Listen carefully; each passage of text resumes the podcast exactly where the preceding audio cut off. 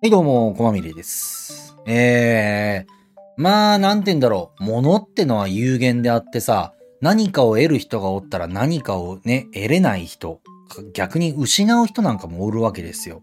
ね。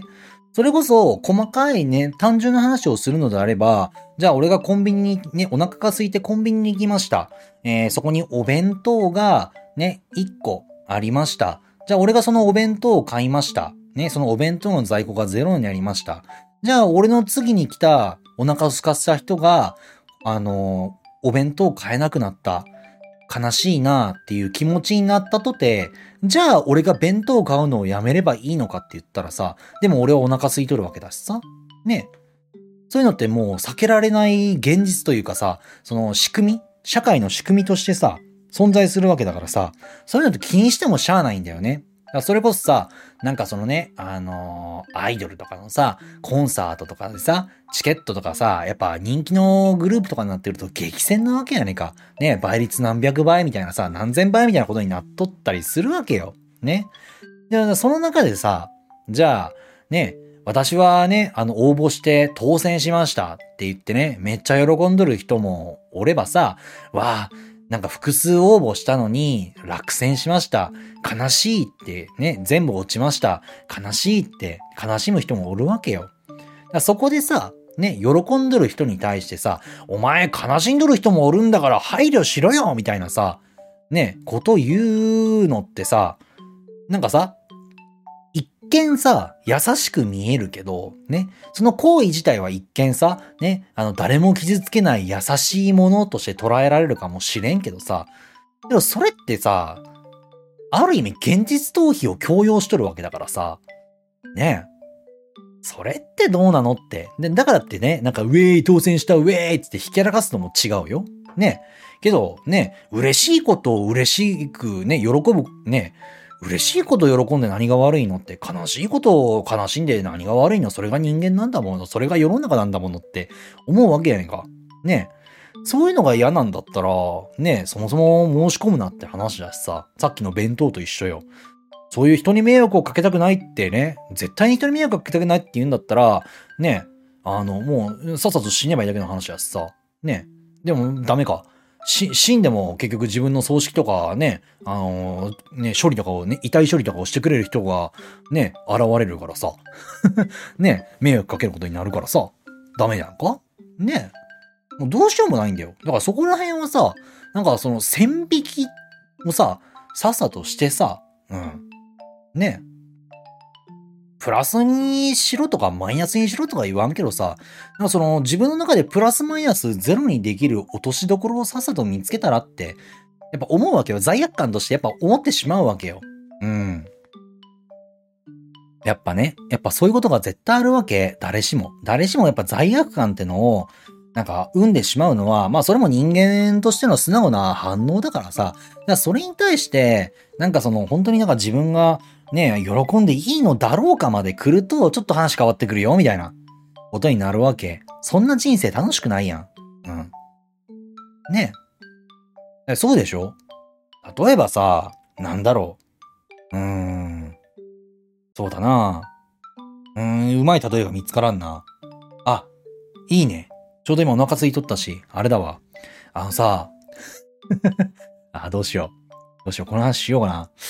困っとるんだよな。ちょっとこの話しようかな。うーん。うーん。うーん。やっぱやめとこう。ちょっと本当になんか、やばい。ちょっとセンシティブな話だからやめとこう。うん。ああ、お茶がまずい。いや、だから本当になんかそういうこと思うよね。なんかでもさ、最近ほら、やっぱりさ、あの、個人が発信する時代になったから、この SNS の時代。インターネットの時代でさ、もう個人個人が発信をするさ、ね、喜怒哀楽を発信するようなさ、えー時代になったからさ、ね、個人個人が喜怒哀楽を発信する時代だからこそ、個人個人の喜怒哀楽を垣間見れる時代でもあるわけよ。ね。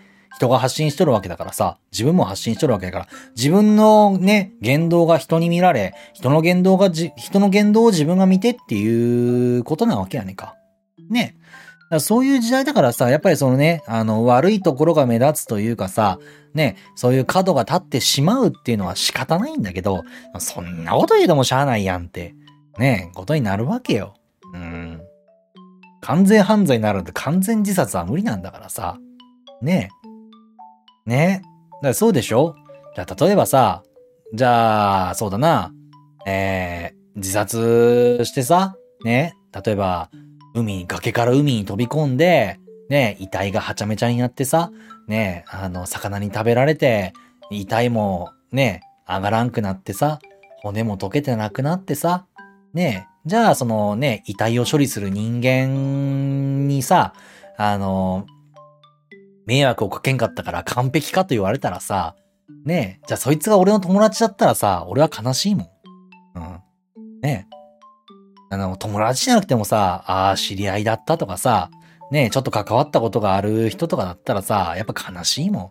そうなんだ、死んじゃったんだって。ね。その感情をこっちに抱かせた時点でそれはもう完全じゃなくなるわけやねんか。だから無理なんよ。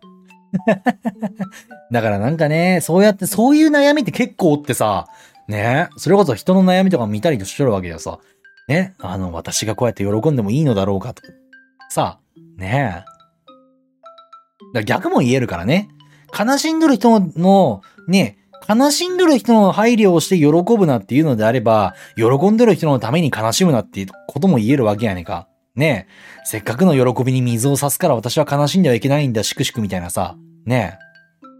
そんなことにもなるわけやねんか。もうそんなことやったら矛盾どころの騒ぎじゃないねか。もう。ねえ、この世の終わりやねんか。だからなんかその、そういう線引きの引き方ってさ、誰も教えてくれんからさ、だって個人個人のね、その、線引きなんてその個人個人のさ、価値観、倫理観で変わってくるからさ、ねだから、うーん、もしもなんかそういうのに悩んどるったりとか、そういうことを思っちゃう人がおったらさ、気にしてもしゃあないよって、俺は言う。うん。ね。さっきのコンビニの弁当の話を思い出してください。はい。気にしたところでっていう。けどまた明日は弁当作られんねか。ねえ、それでええやん。ねえ。そうでしょ？そんなもんじゃん。うん。明日は来るんだしさ。うん。あと明日弁当作ればええ。明日弁当買いに来りゃいいにか。ねえ。そういうもんだと思うしさ。世の中なんかそういうことでなんか悩む人とかっていっぱいおるからさ、切ないなーって思うことがありました。皆さんはどう思いますか？はい、そんな感じで以上。